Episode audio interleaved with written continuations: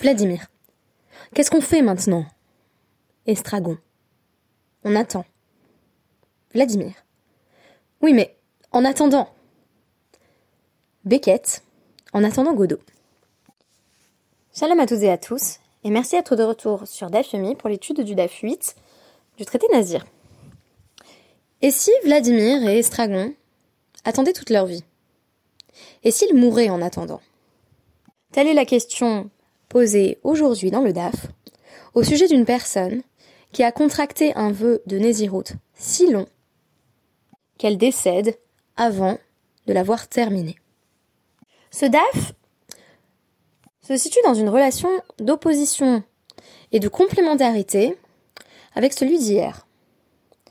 J'évoquais à travers mon précédent podcast que paradoxalement, la référence à l'infini débouche sur du fini, tandis que la référence au fini débouche sur la représentation par défaut de l'infini.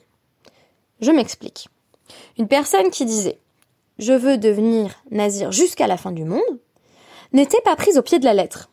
Cette référence à l'infini, ou presque, c'est-à-dire à une période ou une échéance que par définition on ne peut pas fixer, de sorte que dire jusqu'à la fin du monde, c'est comme dire pour toujours, cette allusion était donc comprise comme étant une représentation subjective du temps. Cette représentation étant par trop subjective, comme une personne qui dit le temps me paraît court ou le temps me paraît long, ce qui ne dit rien de la durée réelle qui s'est écoulée, on renvoyait la personne à la stamnesirut, c'est-à-dire à la durée standard de la 16, qui n'est autre que 30 jours. Que l'on dise un temps court, un temps long, ou même jusqu'à la fin du monde. C'est ce que je veux dire quand je dis que la référence à l'infini, la fin du monde, débouche sur du fini. Et aujourd'hui, une référence au fini débouche sur l'infini. Qu'est-ce que ça veut dire? Je l'évoquais brièvement à la fin de mon podcast. Si je dis je vais prendre sur moi autant de périodes de Nancy qu'il y a de sable sur la plage, par définition, je m'impose une forme de Nézirut perpétuelle. En effet, chaque période de Nézirut dure 30 jours. De sorte que, si je multiplie l'innombrable, c'est-à-dire l'étendue de grains de sable, par 30, j'arrive forcément au terme d'une vie humaine. Et pourtant, notre DAF invite à se poser la question de la différence entre deux catégories que nous avons posées dans le DAF d'hier, à savoir Nazir Olam et Nazir Le Olam. Nous avions observé que du point de vue de, la nafkamina, la véritable différence entre les deux, à la fois, donc le Nazir Olam et le Nazir Le Olam, le Nazir perpétuel et le Nazir pour toujours, vont passer leur vie dans une situation d'assaise. Et pourtant, le Nazir Olam a d'emblée défini son vœu comme devant être perpétuel, comme Shimshon ou comme Avshalom, en disant je veux être un nazir pour toute ma vie, tandis que le nazir Léolam est nazir pour toujours, en quelque sorte par accident, en définissant une période trop longue qui s'avère excéder la durée de sa propre vie. Notre première Mishnah dans le DAF va donc s'intéresser à ces personnes qui, par leur discours, vont faire en sorte que l'infini soit représenté à travers le fini. Ce qui est très intéressant, c'est que c'est l'imaginaire qui va suppléer à un vide. Je m'explique. Matitin, harini nazir, ki sharoshi, ou ou kecholayam, nazir olam. Donc quelqu'un qui dit, je serai nazir, plutôt j'enchaînerai les périodes de nazirut. Euh, donc autant qu'il y a de cheveux sur ma tête, autant qu'il y a de poussière sur la terre, autant qu'il y a de sable. Euh, euh, sur le, bord de mer, cette personne est Nazir Olam. C'est un Nazir perpétuel parce que il a volontairement fait référence à ce qui était innombrable. Mais il peut malgré tout se euh, raser, donc euh, les cheveux tous les 30 jours, pour ne pas que s'alourdisse sa chevelure excessivement. Rabbi Omer, ואיזהו מגלח אחת לשלושים, האומר הרי עלי נזירות קישר ראשי וכעפר הארץ וככל הים. Rabbi Yehuda Nassi dit non, ce nazir-là, le nazir perpétuel, euh, ne se rase pas tous les 30 jours. Celui qui se rase tous les 30 jours, c'est celui qui inclut dans son vœu de départ la mention du pluriel, en disant je vais faire des périodes de Nézirut successives, des Nézirotes, qui sont différents vœux de, de Naziréa, et qui dit autant qu'il y a, là encore, de cheveux sur ma tête, de poussière sur la terre, ou de, euh, sable sur la plage. Donc, euh, si maintenant quelqu'un dit Hareni Nazir Melo je suis Nazir pour autant de périodes de 30 jours que le nombre d'objets dans ma maison. Oh, Melo euh, Ha Kupa, Botkinoto, ou euh, je suis Nazir pour autant d'objets qu'il y a dans le panier. Donc, on en dira un peu plus sur ce panier dans un instant. Botkinoto, on, lui pose la question, qu'est-ce que tu veux dire par là? Très intéressant de nous dire maintenant Botkinoto, alors qu'avant, on a en quelque sorte déduit ce que euh, la personne qui s'engage devait vouloir dire lorsqu'elle a affirmé, par exemple, je vais faire euh, un vœu de Nézirut jusqu'à la fin du monde, ou encore euh, je prends sur moi un vœu de Nézirut autant donc autant de vœux de Nézirut qu'il y a de sable sur la plage. Là, on nous dit, quand il dit la, contenance de la maison ou la contenance du panier, on va lui poser la question. Pourquoi? Parce que c'est une déclaration qui va dépendre du contexte. Si je dis autant de grains de sable qu'il y a sur la plage, euh, c'est défini par les grains de sable que j'ai devant moi et qui sont déjà présents, déjà existants. Alors que si je dis de quoi remplir la maison, c'est un peu vague. Mais Laura Coupa, quel panier? De quel panier veux-tu parler? Donc, im amar. Euh, nazir Si euh, on lui dit, bah, qu'est-ce que tu voulais dire par là? Et il dit, ah, je voulais dire que ça va être long. Je vais faire une période de Nézirut et ça va être long. Donc là, ça nous renvoie à Atsofaola, à l'expression qu'on avait vue hier. C'est comme une forme d'hyperbole pour accompagner sa déclaration. Et donc, en fait, il dit, ça, va être long comme euh, le, nombre d'objets qu'il y a dans la maison. Mais en fait, c'est purement subjectif. Et euh, Gdola ou euh, ça ramène à sa propre perception du temps. Et donc là encore, Nazir Shoshimium. On en revient à la période standard de 30 jours. Parce qu'en fait, son engagement euh, ne porte que sur la période qui est en fait la période par défaut. Et il est simplement en train de dire, ça va être énorme. Veimamar, Stan Nazarti. Et s'il dit, bah comme ça, j'ai fait un vœu de Nézirut comme ça. Je savais pas exactement ce que je veux dire par là. Euh, on pourrait dire, bah, stam, donc c'est 30 jours. Non. En réalité, on va le prendre au pied de la lettre. Roi nezakupa ilu hi venazir On fait comme si le panier était plein de graines de moutarde, ce qui est le plus petit en fait, euh, que l'on puisse imaginer dans un panier, et le voici nazir jusqu'à la fin de sa vie. Il semble là que l'on ait euh, un mécanisme euh, des sages pour responsabiliser les individus vis-à-vis de leurs paroles. Euh, parce que, en quelque sorte, dans ce Stam Nazarti, si on ne comprend pas l'idée de Stam Nazirut, qui est j'ai voulu faire un engagement pour une période de 30 jours, alors on est en train de dire qu'il dit Stam, comme on dit voilà en hébreu moderne. Et tu, tu voulais dire quoi quand t'as dit je m'engage sur le nombre d'objets qu'il y a dans la maison? Je dire, Tu te rends compte du nombre d'objets qu'il y a dans ta maison? Tout ça fois 30 à chaque fois? et il répond Stam je m'en fiche en gros. Écoute, j'ai dit ça comme ça. Et là, on nous dit, bah, tu penses que t'as dit ça comme ça? Non. Moi, je vais faire comme si le panier ou la maison était rempli des objets les plus petits possibles. Et je vais euh, te traiter à la même enseigne qu'une personne qui aurait vraiment dit, oui, je m'engage pour une Nésiroute qui est, en fait, Olam, qui est perpétuelle. Par exemple, quand on prend volontairement un objet qui est pas illimité, mais qui semble innombrable, comme les grains de sable. Bien entendu, cela n'est applicable que si le panier est concrètement vide. Si il y a, par exemple, euh, 4 pommes dans le panier, je compte les 4 pommes et ça te fait 4 fois 30 jours. Mais là, il s'agit d'une représentation imaginaire, d'une quantité qui, au vu de la situation, est laissée à l'imagination.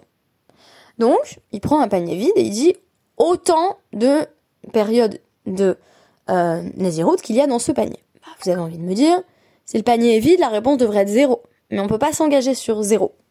Donc, on imagine un objet qui n'est pas présent dans le panier. C'est en tout cas ce que fait valoir le commentaire de euh, Tosfot, en nous disant que s'il y avait bel et bien des objets dans le panier, on compterait tout simplement les objets présents dans le panier en question.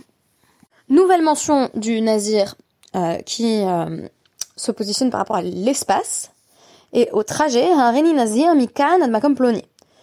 je suis euh, nazir donc jusqu'à ce que j'arrive à tel endroit. Cette fois-ci, on nous dit On calcule le nombre de temps qu'il faut pour arriver à cet autre endroit.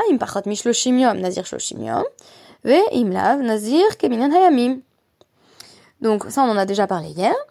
Euh, si ça prend moins de 30 jours, par exemple, d'aller de Paris, euh, de Paris à Saint-Quentin en Yvelines, eh bien, il en a pour 30 jours, parce que c'est la période minimale, la période planchée, disais-je.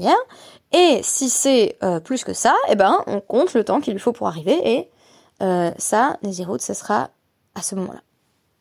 Nouveau cas de Nézirut, qui est involontairement perpétuel. Harini Nazir, ke Minyan et Je vais être Nazir euh, pendant autant de jours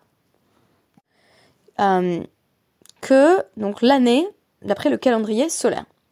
On nous dit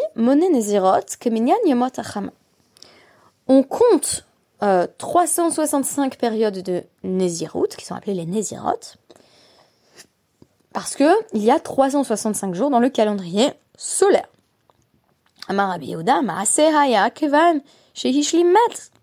Il est arrivé que une personne a pris sur elle 365 vœux consécutifs de Nézirut, et avant d'arriver au bout, cette personne est morte. C'est une belle illustration de la différence entre Nazir Olam et Nazir Leolam. Cette personne s'est d'ailleurs engagée très précisément sur 30 ans, c'est-à-dire 10 950 jours. J'expliquais hier la différence entre la clarté d'intention, qui reviendrait à dire peu importe combien de temps je vais vivre, je ne consommerai plus jamais euh, de fruits de la vie, et une sorte d'attente, presque absurde en fait. Pour moi, c'est ça, le assez, enfin je l'entends ainsi. C'est Rabbi Yehuda qui vient nous dire, mais en fait c'est absurde ces vœux de Nézirut à répétition, parce que on peut aisément devenir Nazir Léolam. C'est-à-dire c'est pour toute ta vie, alors même que tu ne t'es pas engagé. On établit donc ici des distinctions intéressantes entre une personne qui, par hyperbole, fait allusion à un engagement qui semble devoir ne pas se terminer, par exemple jusqu'à la fin du monde, euh, ou euh, de quoi remplir la maison, et quand on va l'interroger, on va se rendre compte que ce qu'elle veut dire, c'est ça risque d'être long, subjectivement. Et on la ramène à une durée standard, qui est une durée euh, planchée, donc il n'y a pas de pénalisation pour ça, en quelque sorte. Par ailleurs, on a, ce seraient les deux opposés du spectre, on a des personnes qui vont s'engager sur leur vœu de Nézirut en disant moi je suis sûre de vouloir être Nazir pour toujours, donc les personnes qui sont, euh, comme on dit euh, à l'heure actuelle, déter, sont sûres de vouloir rester Nazir Olam, un Nazir perpétuel, avec les, les inspirations que l'on sait, même si Avshalom c'est quand même un modèle double tranchant que je n'hésitais pas à qualifier dans un podcast précédent de, de, quasi repoussoir. Euh, et par ailleurs, on a euh, les étapes intermédiaires. Les étapes intermédiaires, c'est soit Stam Nazarti, j'ai fait un vœu mais j'ai pas compris vraiment ce que je disais. Très intéressant, on pourrait dire bah du coup euh, on va pas euh, faire subir à cette personne un, vœu extrêmement long, extrêmement pénible alors qu'elle a juste dit non mais j'ai ça comme ça moi. J'ai dit je vais faire un vœu de Nézirut autant qu'il y a d'objets dans la maison mais j'ai dit ça comme ça, j'avais pas d'idée spécifique en tête. En fait non, on va faire en sorte que cette personne soit logée à la même enseigne que celle qui s'est vraiment engagée pour toute sa vie. Et enfin, les sages euh, attire notre attention sur un phénomène euh, qui est euh, une sorte d'engagement par défaut. Je ne peux m'empêcher d'y voir une forme d'avertissement. Quand nous dit Rabbi Yehuda, il a cité ce assez d'une personne qui, avant d'arriver au bout de, de cet engagement très lourd qu'elle avait pris sur elle, elle est décédée. Si vous voulez, c'est comme une sorte de procrastination inversée où on s'engage à tenir quelque chose encore un jour de plus. Et puis finalement, il s'avère que on a terminé, et la vie s'achève. Tout ceci me conforte dans l'idée que la représentation des sages du phénomène de la Nésiroute est ambiguë.